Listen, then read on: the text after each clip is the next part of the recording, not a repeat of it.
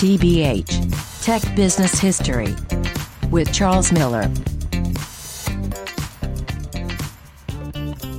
Hello. The business founded by my guest on this week's Tech Business History doesn't fit any of the stereotypes of dot com startups. Its founder has never borrowed large amounts of money, the business has been profitable from the start, and it's still going strong today. And it's still a small business, but it's definitely a dot com success story.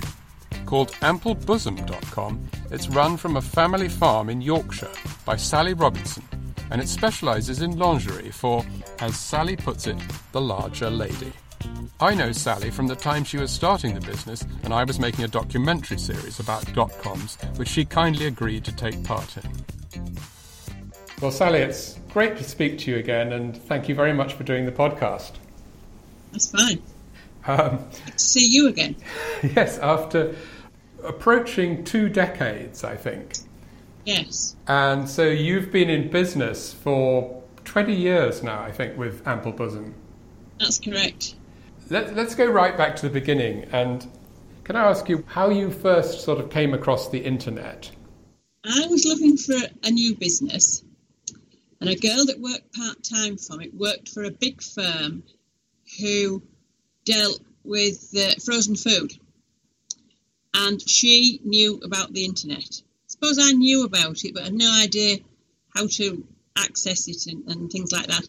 And uh, she she persuaded me to put my new business on the internet. So we started in September 1999 and we put it on the internet in November 1999. That was the start. What was it that made you think, you know, this thing which was being done in London by all these sort of young guys, young people who were going to be millionaires? Uh, what gave you the confidence to jump into that? I think it was probably my remoteness. The fact that if I needed something, I had to go such a long way to get it. You know, it's five miles from a loaf for a loaf of bread.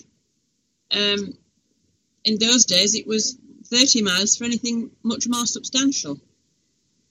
So, yeah, that was what, yeah, it just seemed, it was just a no brainer, really. It was going to work. And did you, how much did you know about computers and technology and stuff at that time? Nothing, nothing. Um, couldn't type really, couldn't spell. I think that the thing that the spell check was the thing that made me move towards computers. I don't know when that was, probably 25 years ago. And the fact that it just work, well, it just works. Somebody can help you make it work. I, I've done fairly well, but you look at Martha Lane Fox and you look at Amazon, and, and you think you've been done absolutely hopelessly, really. Yeah, you're not in the House of Lords, I've noticed. No. no. You should be. Well, maybe. but um, so, did you have to invest? How much did you have to invest? How much of a risk was it financially to start the business? I think my first risk was about forty thousand. Well, that's quite so, a big number. It was quite a big number, yeah. Um, I think the thing with being a farmer and having the collateral of the farm there, that allows you to do that sort of thing. And I've got the premises, that was another plus point. And we'd run businesses before, so that was another thing that we didn't have to sort of, you didn't have to understand accountants and things like that, that was already there. And the fact that half the population was wearing bras, it, you know, it seemed to be a no brainer, really. But, but in terms of the investment, you really needed this to work, I should think, didn't you? I mean, it would, wouldn't have been just a sort of a, an unfortunate little mistake if you'd lost 40 grand. Yeah, I remember my husband saying to me, You're in deep now, you've got to keep going. Right. Um, yeah, that's the way it was. And I'm probably in deeper now. but did you have in mind the kind of things that we were all reading about in the papers about people who started dot com businesses ending up as multimillionaires? No, I don't think so. I think um, I think you tend to end up. People tend to stay where they are, and I think that's what I've done. I I'm going to try and push a bit harder now. I would like to make something of it now. Well, you've you've done amazingly well to run your business for 20 years. I mean, in a way, you say people end up staying where they are, but actually, I think on the, in this particular business, it's a case of really either they do incredibly well or they lose all their money, that there isn't much of a sort of steady middle ground there. Well, perhaps I'm aiming higher than you then. Yeah, no, I think I was told a long time ago that women run businesses, they treat businesses like children and they nurture them for 15 or 20 years before they, they make them really grow, where men tend to make businesses grow faster. Right. So I'm hoping that I've reached my 20 years, got my 20 year badge, I can make it grow now. oh, see. Well, it's not going to leave home, though, is it? no, no. Well, yeah, that's what people say. That don't they? They grow businesses to sell, but that's never been on my list, really. No, but so well. Let's just go back to the beginning again. So you you decided you were going to invest. You got the computer equipment, and then you must have had to um, get in touch with all the manufacturers and establish relationships with them. Was how difficult was all that? That was well. A friend t- said persevere with them, and you know. So we got the names and addresses of 20 manufacturers in the country, and we wrote to them all. And we happened to write to the chairman of Triumph, and he wrote back to us. Well, he sent a representative to see us, and this guy came to try and understand what the internet was all about, I think. And he came into our muddy, grey, foggy farmyard in a pale grey suit with a pink tie on. he wanted to understand what we were doing. And he sent, he sent word back to the chairman of Triumph, and he opened us an account, and that was the start. And because Triumph opened the account, other companies opened an account as well. Right. That was how it started. And but then, then you had to buy stock and have it sitting there hoping somebody was going to buy it, right? That's right. So, um, how much of a risk was that? Did you have to sort of make some canny judgments about what to make sure you had in stock? Yes, yes, we still do. And you know, you, you win some, you lose some. You, you try and sell some at full price, and then some goes into the sale at the end of the season. And it is a constant battle to have the right stock but you've just got to keep trying.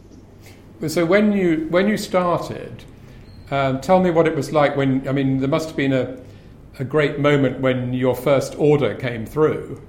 Yeah, I can't remember it really. Really, those sort of milestones because there was something else to worry about when that came through. But do you think you had to? Did you have? Do you remember whether you had to wait a long time before anybody bought anything? No, I remember getting an order from the Middle East for 15 bras, all exactly the same, and thinking this can't be true, and putting it in the bin. And a fortnight later, the customer ringing up and saying, Where's my bras? And she became a customer for a long time, buying 15 of the same bra once a year. All for the same person? Oh, well, one presumes so, yeah. yeah. I think it was just a hot country, and perhaps, you know, two a day made her um, 15 a week. So, I don't know, but yeah, it's, uh, yeah. Then uh, you actually took on somebody to help, I think, in the early days, because you had a, a helper. Yes. Yeah, I had a, a, a girl called Claire who helped me part time in the farmhouse bed and breakfast. And uh, she was tired of her office job. I knew she was. And so I asked her to write me an advert for somebody to work in the office with me. And by the time she'd written the advert, she'd taken the job. so that was.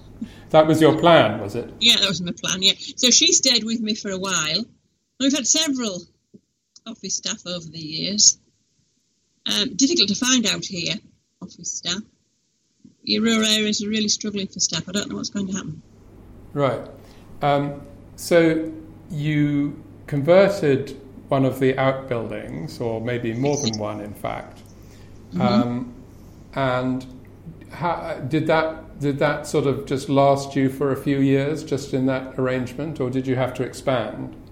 Yeah, we got planning permission for one garage-sized office and warehouse, all in one, and then we we put some stock in an old outhouse, uh, sort of three garages. It rained in through the roof, and we we had to line it, the inside of it with polythene sheet and all sorts.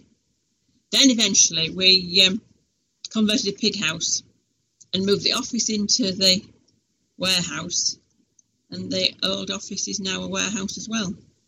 So we can manage with what we've got for a while, I think, yet. Yeah. Tech Business History with this week's guest, Sally Robinson. You talked about, you know, running the farm is a business in itself, and mm-hmm. you, you also were doing a bed and breakfast. I mean, what I'm looking at is ideas of what people thought that being an entrepreneur really consisted of. But as far as you were concerned, was it really just transferring the experiences and, and the skills you already had to this new environment? Or was the, was the stuff that was special and different about being an, an, a dot com entrepreneur compared to your other experiences? No, I think it was just the same, really. Uh, I quite like looking over the horizon to see what's coming, and so that that bit was interesting. But I can't profess to understand it in any shape or form. But it, it, it's just convenient for people, so that's just just how it. Yeah, it's just how it panned out. Really, it's just it's just convenient. How did you get anybody to find your website once you'd got it going? I think you were a big help in that. well, you'd had quite a few stories in the papers before then, I think. Yes, I. Um, that was right. The, the local newspaper wanted to run a fashion show. That was it. We'd advertise in the local paper, and they'd come to me and said, "Did I want to be in this fashion show?" I thought the last thing I want is a fashion show. but I bet if I say yes to the fashion show, the journalists will come and that'll help. Is that the one we filmed? Yeah. Right. Yeah. Well, the biggest problem for the fashion show was finding models big enough to model my bras. but anyway, we did. That worked. But I'd, I'd had a press release before that. Um, I think so because I must have seen oh, you from somewhere. Yeah, I know what it was. It was I'd had a grant from the EEC, blessed EEC, um, and um, they came from the local council to see if I'd spent the grant on what I said I was spending on, which was new computers, and they put the the report on the newswire, and the newswire journalists picked it up from the newswire. That was it. So that must have been where you found it.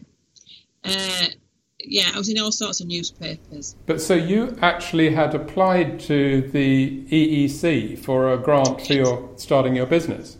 For a farm diversification grant. All right. Well, that must have been quite a business to apply for that, wasn't it? Did, that, well, did it take a long time? Yeah, I'd had diversification grants before for holiday cottage things, so it wasn't totally unheard of. Um, yeah, it, it's a the rural areas will miss the EEC and their diversification grants and their agricultural grants. Um, but so, yeah. did when you when you applied for that, did you have to go and talk to people or have people come round, or was it just all on paper? I think it was all on paper. Right. You've got a lot of publicity, but and I mean, obviously, the idea of ample bosom and you know the farmer's wife and all that was a, a, a terrific story for people. Was mm. that in a way part of your plan, or did that just did you was that just something that you realised once you'd got going? I thought I'd have two businesses. I thought there'd be one called Ample Bosom, which would be a paper catalogue, and one called Browse Online. But once the journalist got hold of it, Browse Online just disappeared. Because they liked Ample Bosom as an idea so much more. Yes.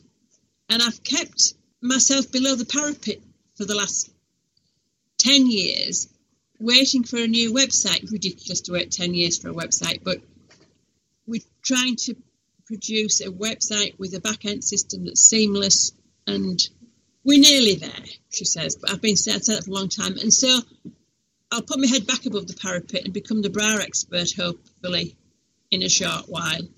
Um, lots of people don't understand about bras. They're as mystifying as the internet, really. Probably as complicated in terms of engineering as well, are they?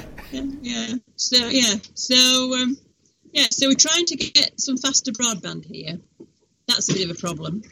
But what, but, but just going back to the publicity thing, I mean, what's kind of great is, I, I mean, tell me if I'm wrong, but you've gone along with the publicity and you've had some nice stories, but you've never sort of gone out of your way and put yourself forward as a kind of gimmicky thing or anything, have you? It's just kind of come to you, I think.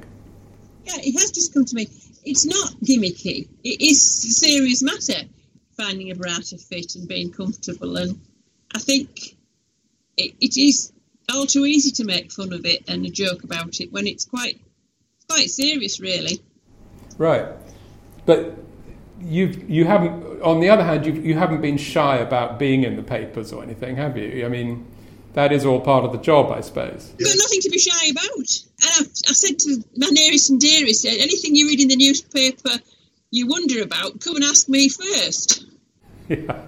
Well, you see, the, the reason I, the reason I'm sort of interested in this is a couple of days ago, as part of this same project, I talked to a guy who started a health food company at the same time called Click Mango. I don't know whether you ever came across it, but it was one of those sort of dot coms in London. And they hired Joanna Lumley to promote it. And although she did a good job, their business failed within a few months, really, because they were not, you know, selling vitamins online just turned out to be not a very successful thing. But he said they were under so much pressure to get publicity and get themselves in the papers because the, at the time the people who lent the money thought that was the requirement in order to, for the business to be a success. Well, yeah. Um, what did Joanna Lumley cost them? Well, exactly. I think she cost them a lot. Yeah, and uh, advertising's expensive. And, and I don't recall ever saying no to a journalist. Did fall out with the Daily Mail, but um, their women's page is a bit controversial at times. So. Um, well, is it was it a case of all publicity is good publicity? Yeah, yeah, and it it kept coming back to me.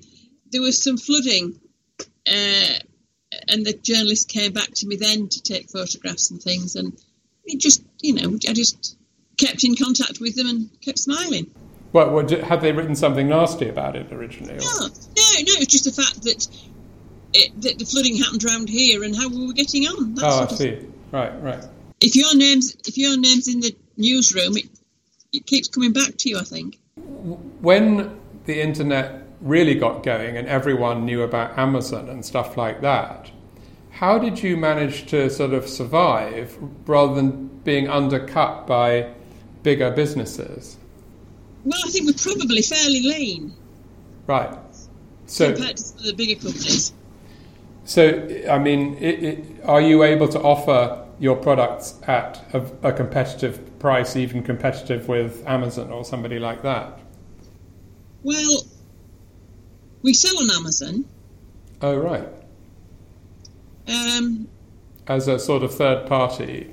Yeah. Yeah. Yeah. So, in the hope that a customer will buy from us in Amazon and wonder what we've got on our own website and come back and have a look and see what we can supply them with. Which, well, you just have to, you know, you have to be in there to win it. You have to be in it to win it, and you've just got to keep. Most of the brass come as recommended retail prices, and um, I am told by my suppliers that my customer base isn't the norm. Oh. So we've obviously got a, a database of customers of, of a size. Right. And, it, and it, it, seems to work. And I think they're comfortable. We can give them a choice in their size and look after them in their size without. And what all we do here really is sell bras, so we understand them very well. And some p- companies might not understand them as well as we do. Yeah, have you been tempted to go into a wider range of things? Not really. Uh, people said that going to going to a wider range. We we have a few clothes and some nightwear, most of what we sell is is, is bras. Um, do you think that your customers also like coming to you because they perhaps know that it's a personal kind of business and they see pictures of Yorkshire and stuff. Is is that a, a factor? Do you think? I think yeah, we have some good press around the, the in the farming press. So we have quite a few farmers and rural people, and, and yeah, I think it, it is. I think that's um, that's where we get our our main customer source, really. Are you surprised that 20 years on it's still going strong? No, no I don't think so. No, I think you, um, no, I never intended it to be anything else other than keep going on. So yeah, no, no it's. Uh, and how does it how does it compare now with the farm business or the B and B business? The B and B stopped. I stopped doing that. Oh, I don't know, five or seven years ago, maybe even longer. We've got some holiday cottages, and my son is taking over the farm really. So I'm just left with the brass. Um, yeah, it's it's it's time consuming. It sort of consumes all our time. It keeps us busy, and there's always more you could do. There's always more you could do. So um, we just hope. How many people do you do you have? How many staff do you have now?